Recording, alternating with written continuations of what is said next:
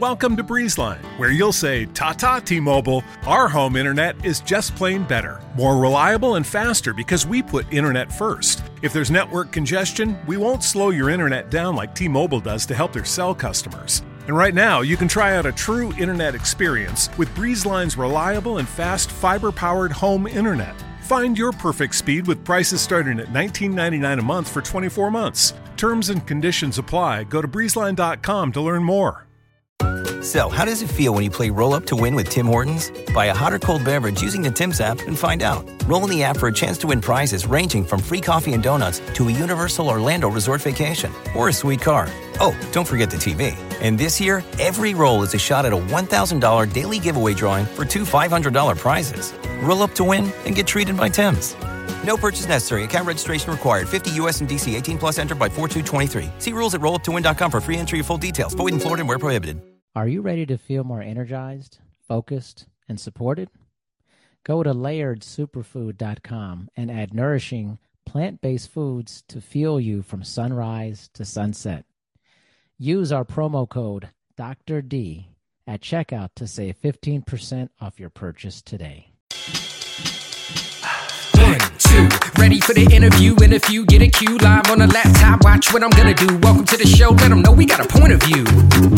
Hey, yo, let's have a combo. Say what you feel, be real. That's the motto. Real talk, pronto. Dr. D, PhD, hit an intro. Hold up, wait. Gotta be social. Network global, a home for the local.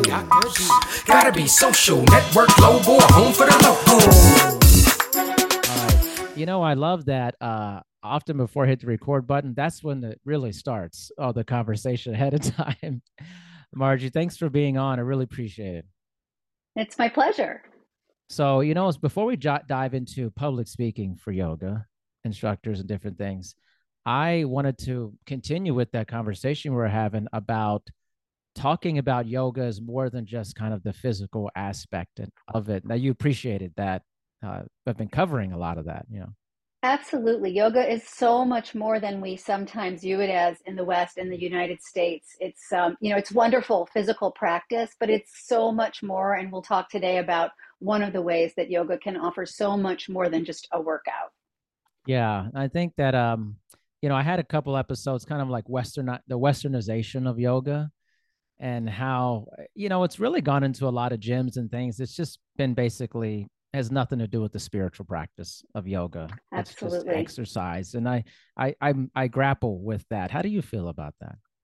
Well, I try to be yogic about it and offer no judgment. I mean, what's exciting to me is to share with my students and with the clients who I coach as speakers how yoga can offer so much more. I know there's a lot of conversation in the West right now around breath and breath work, and a lot of that, so much of it has been lifted from a yogic tradition.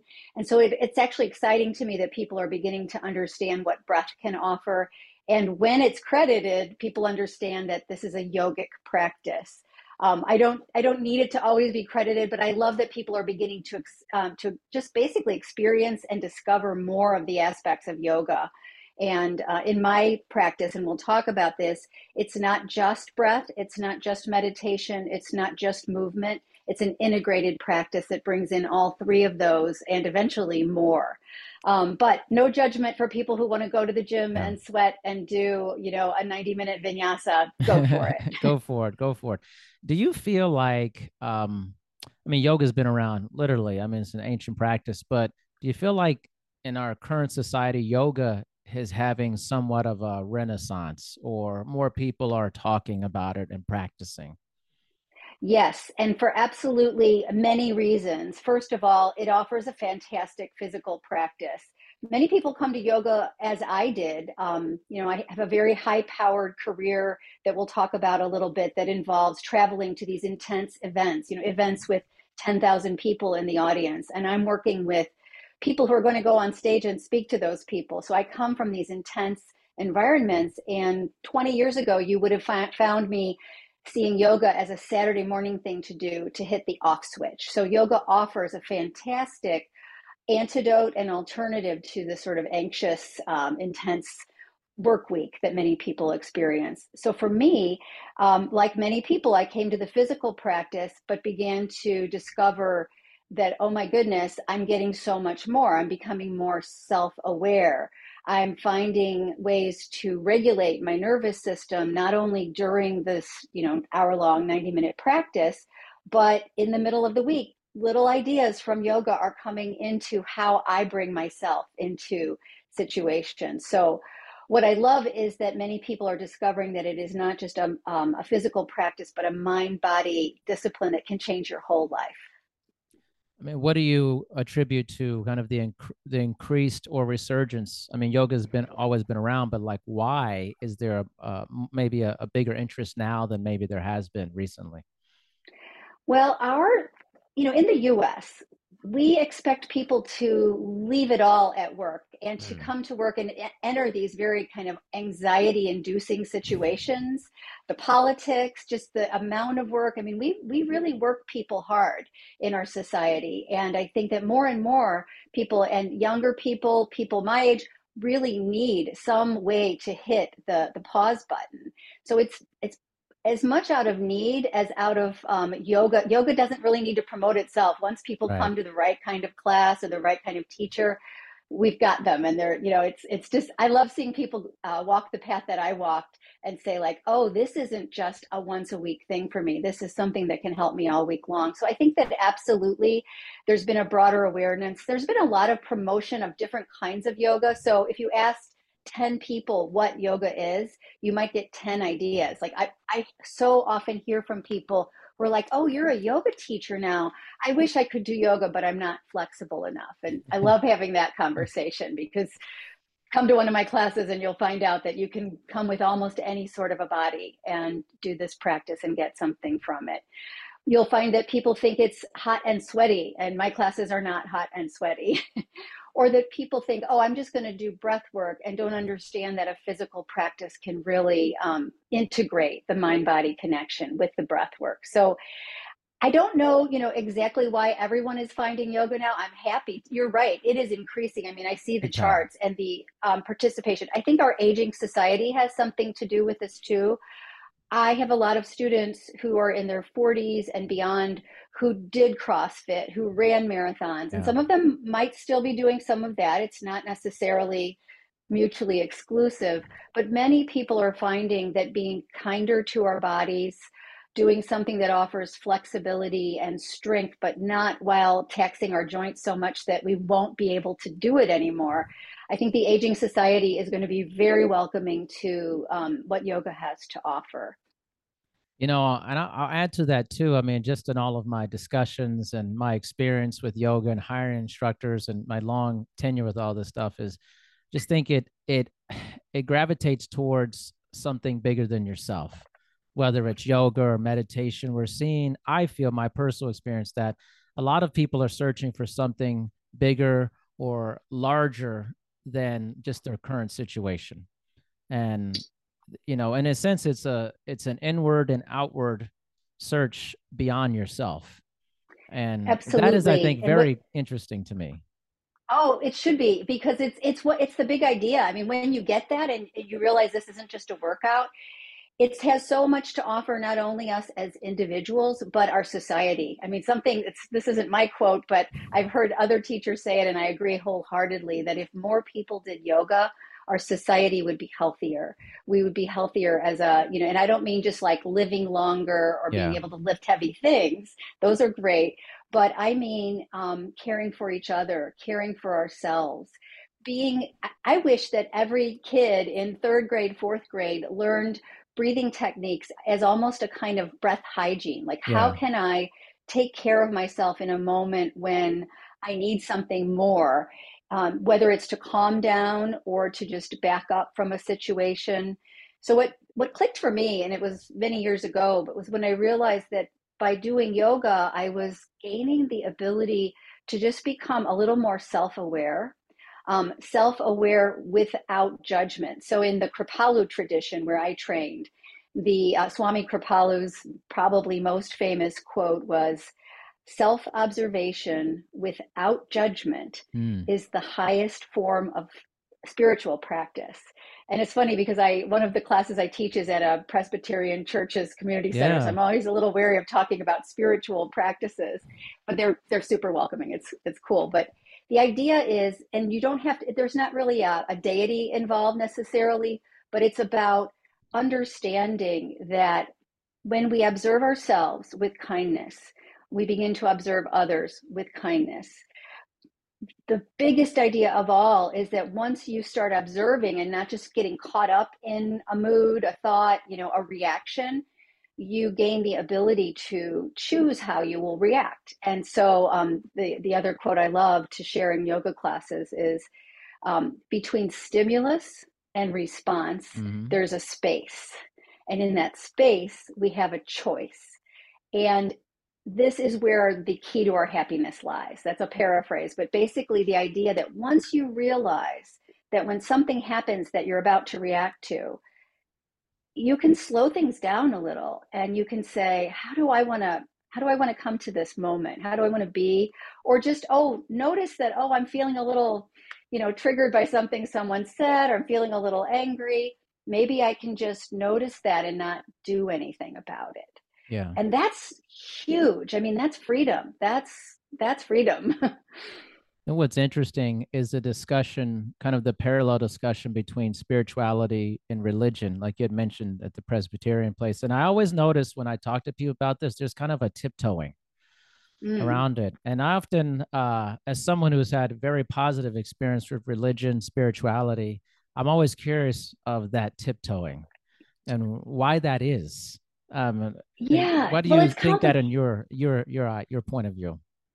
It's it's complicated. Um, I went to 12 years of Catholic school and don't practice uh, Catholicism. You know, I, I have a kind of a more um, individual kind of spirituality these days.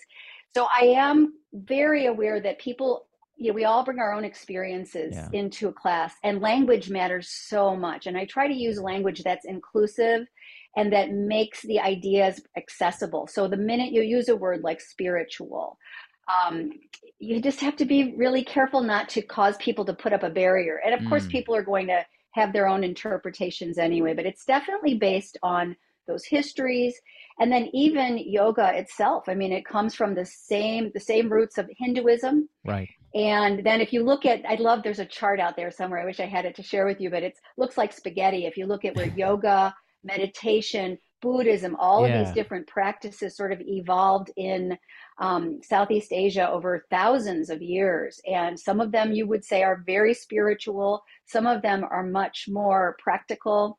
One of the uh, best meditation teachers out there today, Sam Harris, is an atheist. Right. So it's there's room for everyone in this um, practice and there's no need to make it necessarily i think loaded with the word spirituality in the way that that word is loaded for some people. Yeah i, I think there's been um, a lot of trauma for people uh, with that and so they come in kind of tight related to it. But I, I always think that it's good to acknowledge that it's not all bad you know and it's like and yes. i think sometimes that's the assumption of you know you're that's this is a bad connotation to it but all things are possible within a spectrum within that right and there's positive experiences too but there's there's also negative experiences in yoga that people have had. Absolutely. It's not like everything's yeah. positive one way or negative in another direction. There's a, a spectrum of things that can happen in all these things, you know and I tell people you can interpret that word however it means to you. It can be yeah. your own personal ethics. It can be just your practice. It doesn't have to be affiliated with any uh, theology. Right. Let's move into uh, which I thought was very interesting the public speaking aspect in yoga. How did this start coming together? For you? So it's basically my history. I have been a creative director, speechwriter, and speaking coach for large events for almost 30 years now. And I got into that industry kind of accidentally. It's it's an industry, large event production that most people don't know about. But if you're a, a writer, a creative, um, it's a great opportunity to use those skills and be paid well for them. I've also taught writing at the college level um, and what I what I discovered over the years, I talked about the intensity of these events. Uh, as a speechwriter and then helping people bring themselves to stage as a speaker coach, the thing that I noticed over time was that the you know we could have great slides, we could have a fantastic script, a fantastic message plan, a welcoming audience, but the single biggest challenge that my speakers often have to overcome is their own nervous system. And I don't know if you've ever experienced butterflies. Some people don't, most people do. And one of the first things that I help speakers understand is it doesn't matter how experienced you are. It doesn't mean that, you know, it's not a matter of shame. This is just a very natural reaction to getting in front of an audience, whether it's a small group. Uh, some people, you know, can go into a group of three people and feel this. Other people are cool getting on stage in front of hundreds or thousands. Most people will experience what I could call excess energy. to take the the shame out of it, it's just this natural nervous system reaction that occurs, and it exhibits in a lot of ways. I mean, you've heard like fight or flight, people freezing mm-hmm. up. The freezing is pretty rare. Yeah. It's usually people will either I can I can see it physically, like you can see redness, you know, um, on their face or chest. You can see sweating. Those the very obvious things. Um, people will say, "I feel kind of like butterflies." More often, it affects voice. Um, I often know when speakers are nervous, even when they haven't acknowledged it to themselves. So, what I did was over the years, using my own yoga practice as, um, you know, as insight into this, I would do things to help speakers bring a more calm and centered self to stage.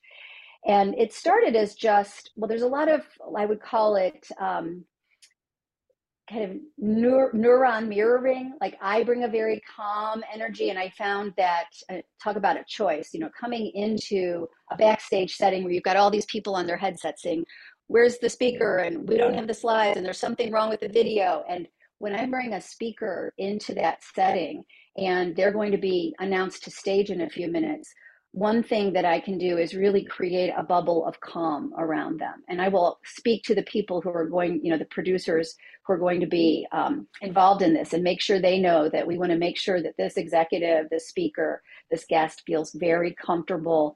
I'll use my voice. You know, you'll hear me using my voice to calm people down. And over time, I began bringing breath techniques from my yoga practice to speakers directly. So, not saying I'm a yoga teacher, but saying, I have a couple of breath techniques that can really help in case you're feeling nervous. Would you like to try them? So I started incorporating yogic breath into my um, speaker coaching practice just informally. Then I became a yoga teacher in part so that I could do this um, confidently and with all due diligence. Like I wanted to learn more, and it be it made me a very avid student of all of this, of the nervous system and what's going on and the vagus nerve and the yeah. diaphragm and all of these things. And then I'll add one more element that's kind of a little wild sidecar to this. But my dad uh, was trained as an opera singer. It wasn't his job, he was a sheet metal worker, but he sang all his life. And he would always tell us these little bits of wisdom about don't speak from up here. You need to use your diaphragm. And a lot of this, I was just like, Dad, you know, I don't care about that. yeah.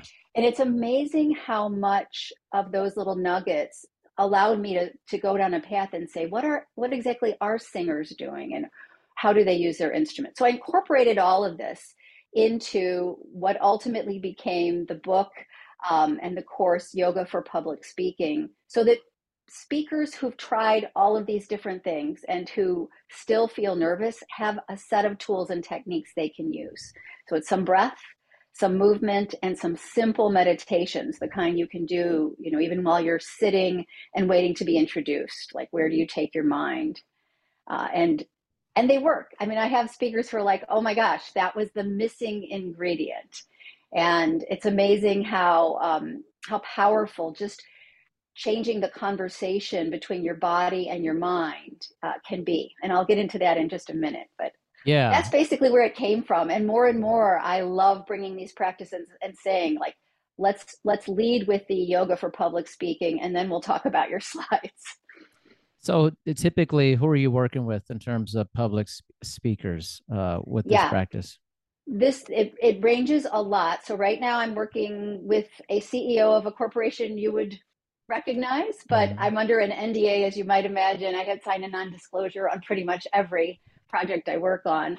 I'm working with a woman who is um, at a point where she's really elevating in her career and has been asked to be the keynote speaker at an association. And she's like, it, it's funny, some speakers are more, much more upfront about, like, I'm super nervous and I don't know what to do. And Yeah. I'm like, we got you, you know. Um, I work with, often I'm hired by production companies to come in as a creative director or um, speaker coach for events where there might be a dozen speakers. So we don't really know when until they come in, like how prepared people will be. Um, and in those cases, they don't know that I'm a yoga teacher. I just am bringing in the breath, breath techniques as kind of the stealth uh, bonus for them as the speaker coach for the, the, the event in general. Have you ever Tech applied events. tech Yeah, events? Yeah. No, I was yeah, tech say events, like product launches, big Yeah. healthcare companies, mostly mostly private events because that's just where most events happen, or you know, three thousand people, but they're all internal. But also public events, um, events that you would go to Vegas and sit in a ballroom with ten thousand people Sure. and, and hear from a, a people across industries. What about for people in the uh, like yoga professionals, instructors? Has that ever been in a, a lane for you? I have thought about offering this and I have not yet, but it is basically it's one of the ideas that is definitely percolating. I have a sister who is also a yoga teacher. She actually teaches in uh, Canada in French, which I think is pretty cool. And she and I have batted this around because um, I came to teaching yoga after a long career as a you know public speaking coach, college teacher. So this set of skills of talking to people uh, for money is already in place. But a lot of yoga teachers who love yoga but are newer to any notion of getting up in front of a group, I know could use this. So it's something I think about because I have a lot of opinions, as you might imagine, about what not to do and and how to be your best. I mean, there's no one right way Yeah. to lead a yoga class, but certainly I travel and I love taking yoga classes. Everywhere I go, I'm like a yoga Yeah. tourist, you know. A yoga and I tourist. often will be like, So, how does it feel when you play Roll Up to Win with Tim Hortons? Buy a hot or cold beverage using the Tim's app and find out. Roll in the app for a chance to win prizes ranging from free coffee and donuts to a Universal Orlando resort vacation or a sweet car. Oh, don't forget the TV. And this year, every roll is a shot at a $1,000 daily giveaway drawing for two $500 prizes. Roll up to win and get treated by Tim's. No purchase necessary. Account registration required. 50 US and DC 18 plus entered by 4223. See rules at rolluptowin.com for free entry and full details. Void in Florida and where prohibited. Welcome to Breezeline, where you'll say ta ta T Mobile because we have 99.9% network reliability and they don't. That's right, time, weather, or even streaming in a basement won't affect our superior service. That's because we have real internet backed by our fiber powered network. And T Mobile, well, they just have a 5G cellular network. So for a limited time, find your perfect speed with prices starting at $19.99 a month for 24 months. Terms and conditions apply. Go to breezeline.com to learn more. I will often think, oh, don't say that. so let you know this is i think this is good. So what are some examples? Uh i know you're not trying to be negative about it but it's just you have to point out things that maybe could be said better in your yoga tourism. So maybe some examples. Yeah, well, in general, um, a lot of yoga teachers, especially when they're newer, they say too much. So one thing that I like to coach, um, and if I, you know, I mentor a couple of yoga teachers informally who are in the community here, who are newer. And one thing is just say less, say the least amount of cues possible so that the student can get what they're supposed to do and then have an experience in their own body. So if you tell them to do something and then you keep giving cues, reach your fingers out longer, feel this, you know, here. So that's a simple example. Um, the way you use your voice. There's something called yoga voice. I don't know if you've ever heard it. If you Yeah. come into a class and it's like, now we're going to, and I mean, sure, there are a few people who do speak that way naturally and they shouldn't change yeah but often it's this affected i'm going to create a calm so i tell people be yourself yeah um, slow things down lots of pauses and also um, you know we all have a natural range of register in our voice and if you can find this kind of i call it slow and low when you come into yoga class for example let's all find a comfortable seat and just let them hear you and absorb what you're saying without going too fast without um, bringing it into that almost anxiety inducing register. I have gone to classes, um, this is rare, but it does happen, where, and there are some chain yoga places that kind of like this vibe where it's like a lot of driving music and the yeah. teacher's like, lift your leg as high as you can, go for it, ladies, you can do it. And I'm like, oh no, this is not, you know, I, I want to, I want to chill in my yoga class, even if it's exerting, even if my muscles are going to feel it the next day. I don't want to like feel intensity up in my chest. So that's another thing that I share. Some of the things people say, um, I would question, like, you know, lift your leg as high as you can. That's a simple thing to modify. I say, lift your leg a little or maybe a little more, whatever feels good to you. So a lot of it is about um, inclusive language and using language that makes people understand that this is their practice and not offering um, options as lesser than, like if you can't do that, do this. It's like you might try this, you might lift your arms over your head, giving people options in a way that doesn't make them judge themselves. So it's a lot of different things. I could go on for this on, on this for I could tell hours. Yeah. Lots of opinions about this. Yeah, topic. no, I, I think it's good. Because again, for me, it's it's another entry into this um universe of yoga and the exploration of different aspects of it. It's funny to me, like I interview a lot of yoga instructors I have, and some of the quote unquote, I would say largest like influencer yoga instructors on YouTube and stuff, they struggle speaking, which is interesting. They have a huge following, but they struggle with discussing themselves or their practice or that. So that's why I mentioned about that because I think there's a real opportunity uh, this is, that world. This is this is true, and it, it's more common than you think. And it's really challenging for people to present when they feel like they're performing. Mm. And absolutely, what you're describing is so common. So, as I said early on, one of the first things I disabuse people of is the notion that there should be any shame or that they're unusual. A lot of people think they're kind of broken or not good enough, or they're worried that it will be discovered that they're nervous. So I kind of let them know right away that it is totally common to be nervous. If you're nervous, it means you're human. And what's normal about getting in front of a group of people and asking them to like what you're doing? I mean, really nothing. yeah, it's actually a very vulnerable position to be in.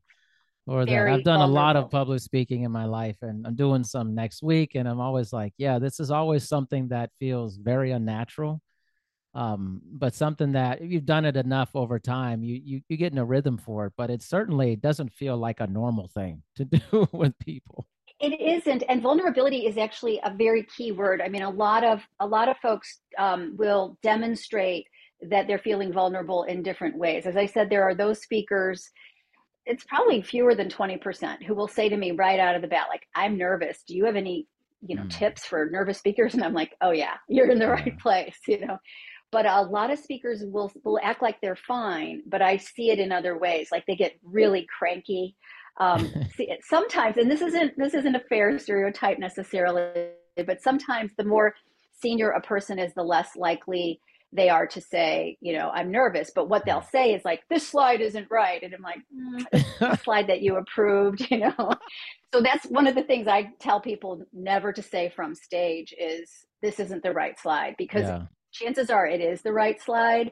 And your audience doesn't want to hear that something isn't right. It actually makes you look off your game. So right. it's one of the kind of like top tips I have is if something doesn't look right when you're up there, don't mention it. Don't don't say, "Oh, those lights are bright," or don't yeah. say, um, and you know, and then some. And of course, I give them the things to do as well to look confident. But that vulnerability, you don't want to show it to the audience, but definitely feel free if you're working with a coach to say, yeah, I'm not sure how to how to look good out there. And we we have lots of ways we can help. Yeah, no, no, that makes a lot of sense. I mean, there's a lot of um I will say actionable things here uh, that people can take home because I mean I feel like more and more people are trying to get their message out on like a whether it's through social media and I know it's not well let's look at this way a lot of people are doing video right? Mm-hmm. So in a sense, it's some form of public speaking. You're speaking to the public, getting your message out there about your brand, whatever. And I wonder how that is progressing in our society because it's no longer just a space for someone in a huge conference room or a ballroom. It is these individual public speaking moments through right. these platforms, which I think is transforming how we see each other through all of this video that we're getting from different people. And I think a lot of people don't really think about how they come across in these videos. They just like blah, you know. Yes, e- either that or they are think they have to be a certain way and they show up and are not their, their authentic self. So one of the yes. things I work with people is to clear the table of any idea they had about like I need to be really energetic. You know, there's that guy. Come on, let's talk about this is the greatest deal ever. like, yeah. At the same time, I work with speakers who are so afraid to get out of that small box that they will um, they'll do a few things one is they will speak very rapidly um, and not to be gendered about it but often women I, I work with to say take up time take up space it's okay to slow down and let your audience often people will of any gender will will start to get really fast almost like i don't want to take up your time so i'm just going to tell you this mm. real fast and it just makes your audience feel kind of anxious and also like you're not certain of your message. So those are the kinds of things that I help people to be to speak like they would speak to a friend. It's hard to do when you have this notion of like I have to put on a show. Yeah. Um, so it's about first of all finding low stakes opportunities. If I'm working with somebody who's trying to develop this as a discipline, um, low stakes opportunities. You know, a friendly podcast yeah uh, that's not in front of 10,000 people yet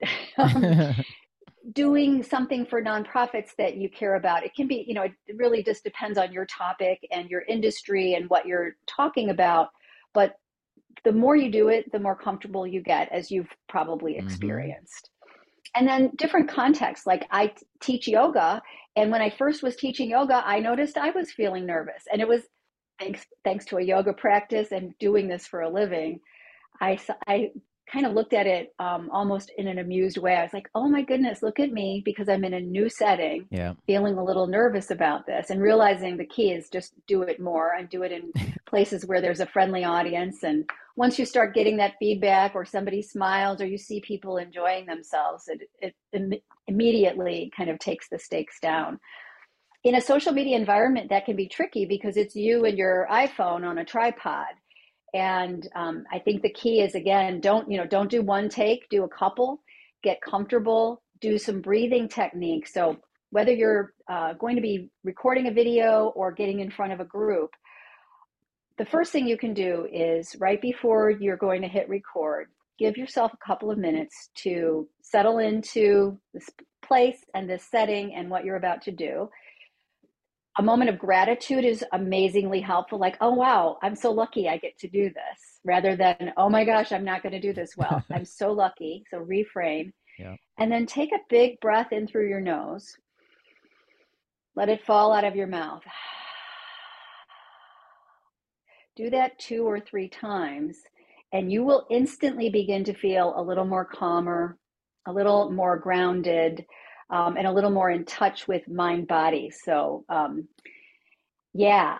And I'd love to talk about that a little, if we could, yeah. about how you can change your breath to change your mind. Um, and if you took one big idea away from this as a speaker, as somebody who's doing, you know, recordings for social media, you can change your breath to change your mind. And what this is about is so let's say in any given moment, I'm feeling anxious, I'm feeling moody i'm feeling you know i don't like the conversation i just had or the way someone looked at me or drove near me or whatever it is. You know we find ourselves in these moments where it would be helpful to shift it up? Or maybe we're about to take stage or do an interview on a podcast. The thing to understand is that it's not just our mind in charge of our body. It's easy to think that, oh, if I'm nervous, my whole body is being told by my brain to be nervous. And that is true but it's only half of the truth. The other half is that your body can tell your brain how to feel. And this is kind of new to a lot of people. It was new to me when I learned it. And when you could look this up, it has to do with what's called an afferent and an efferent mm-hmm. pathway. So basically, there are two pathways. One is our brain telling our bodies, you know, I feel this way. And the other one, which is equally powerful, is our body telling our brain, you know, what we're sensing. And the biggest thing we can do to shift that, if we'd like to shift it, is to use the diaphragm and the vagus nerve through a that simple breath technique I just shared and some others to basically tell our brain, I'm okay. So by breathing in this intentional way, and what I just described is called the physiological sigh. And you can look this up. They've been researching it at Stanford. They do credit it back to yoga. Basically, it's taking a full breath in through your nose and then exhaling through the mouth completely. And when we do this, there's an instant exchange of carbon dioxide and oxygen that's really helping us a great deal. We have um, invited the vagus nerve, which trans, uh, which passes through the diaphragm. So when we invite that fuller breath into the belly, we're massaging the vagus nerve and telling the whole nervous system that everything is okay. So we can change our breath to change our minds. And if if I were going to write one thing down on a sticky note to remember as a speaker, it would be that. So when in doubt, just break glass and have a have a few breaths. I love it. I love all the uh the tips and the wisdom. What's what's interesting is sometimes people come on and they're like very hesitant to give a lot of that type of stuff. It's interesting to me. It's also like, well, go to this resource or check out this book. And I love that you're just like, I'm just going to put it out there for you. I think that's I'm amazing. happy to put it out there. Everybody, everybody needs this, and as I said, I believe it makes the world a better place when we share this. The other simple, um, simple technique, if you've ever done a yoga class, you know that in a sun salutation, we yeah. inhale the arms up and exhale the arms down. That's an oversimplification, yeah. but um, if you're not a yogi, you can think of this as a standing snow angel. So I, I have speakers who don't have a yoga practice. We don't talk about sun salutations but a standing snow angel or a standing snow breath, uh, sun breath. If you're, you know, prior to speaking backstage, you could go to the, the restroom to do this if you're embarrassed, but I'm not. We inhale the arms up and exhale the arms down. And it has kind of the same effect. It brings your attention to your breath. If you tune in and notice where you feel that inhalation in below the ribs toward the belly, you're really inviting the diaphragm in and a few movements like that can be very grounding. And in um, the book, Yoga for Public Speaking, which is available on Amazon Kindle, it's these techniques and more, and how to put them together into a simple practice, either before you're speaking or even as a daily practice. Maybe you don't have a regular practice and you're like, what if I want to do five minutes of meditation and breath and movement? Um, what would that look like? So that's, yeah, I'm happy yeah, to share. That's wonderful. What's been what was the most moving or impressive speaking experience that you've witnessed? I had a speaker for one of those events with 10,000 people in the audience, and he was a really sweet person who um, I'd been assigned to and he was super super nervous like super nervous. I was worried about it actually. You know i don't get worried too often. I can usually but this guy was like he was yeah and during even rehearsals he was kind of getting up in that higher register yeah. and um, the day before the event i made sure to bring him into the uh, ballroom where, where we were going to rehearse so that he could see all those chairs and if he were if he was going to have a panic attack i didn't want it to happen the day of so, um, kind of fast forwarding, he did great. We we did all the things that we've been talking about. I let him know that it was normal. You know, absolutely, people who have his skill set had succeeded here. Just do what I asked you to do. You'll be fine. And he did great. I was in the back of the room, like cheering him on. I'm always in the back of the room, like you know, the stage mom. I'm like, yeah, yes, go for it. And he was very happy. And then a year later, he was attending the event and one of his employees was speaking. And I got a text from him and he said, I'm in the room. Can we say hi? And I said, sure. And I went over and, and um, met him and he said, I just want to know, want you to know that your help really changed my life. Mm. That I never thought I could do this. And you showed me in a really accessible, and that meant so much to me, even more than like getting paid nicely to do it. Yeah. To know that someone had made this big elevation in their career because often people are coming to one of these events at a time when they've just stepped into a bigger role and that that it had really helped him and had relieved his anxiety and made him um, better. So that was probably when I think of success stories, that's my favorite one. Oh, that's nice. What about anyone that you haven't worked with? Maybe you just went to see casually or something and you thought that was a really a great speech or a great presentation. Um, well, I mean, this is almost cliche, and I'm going to pull the book off the shelf here. but pull there's it off. one speaker above all others. Who oh I man! Tell my I tell my my um, clients to go watch videos.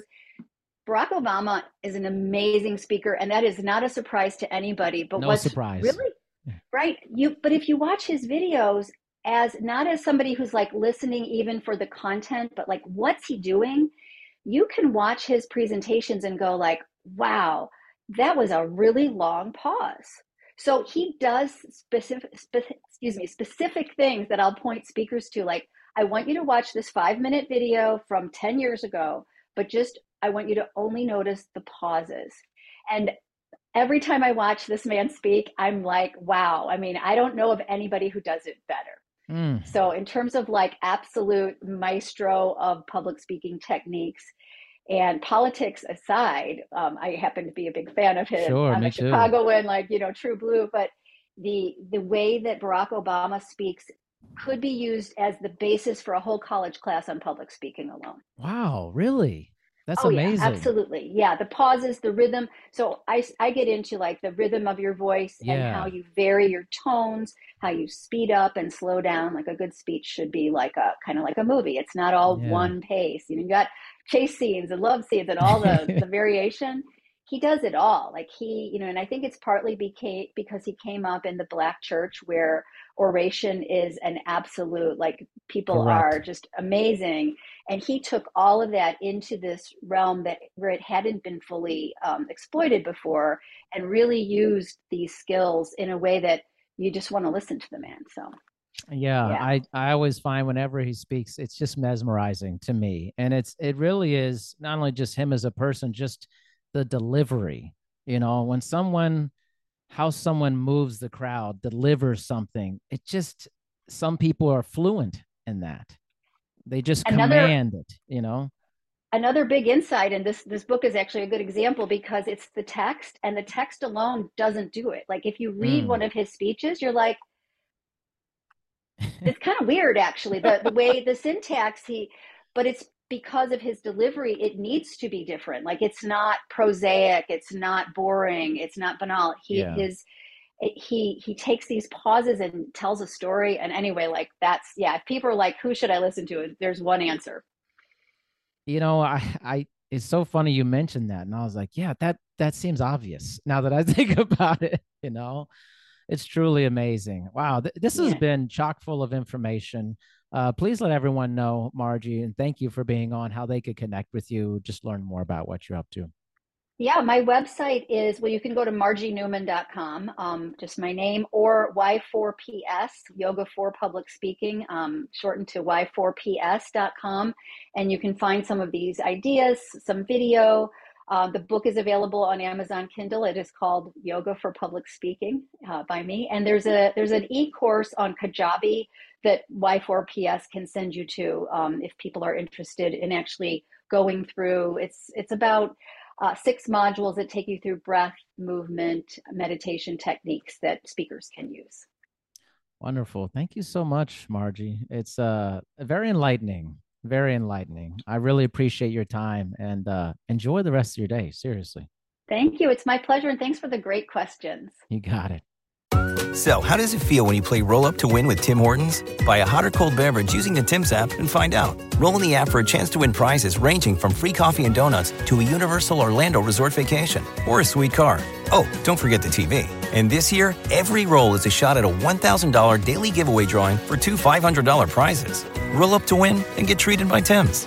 No purchase necessary. Account registration required. 50 US and DC 18 plus entered by 4223. See rules at rolluptowin.com for free entry and full details. Void in Florida and where prohibited. With one of the best savings rates in America, banking with Capital One is the easiest decision in the history of decisions. Even easier than choosing Slash to be in your band. Next up for lead guitar. You're in.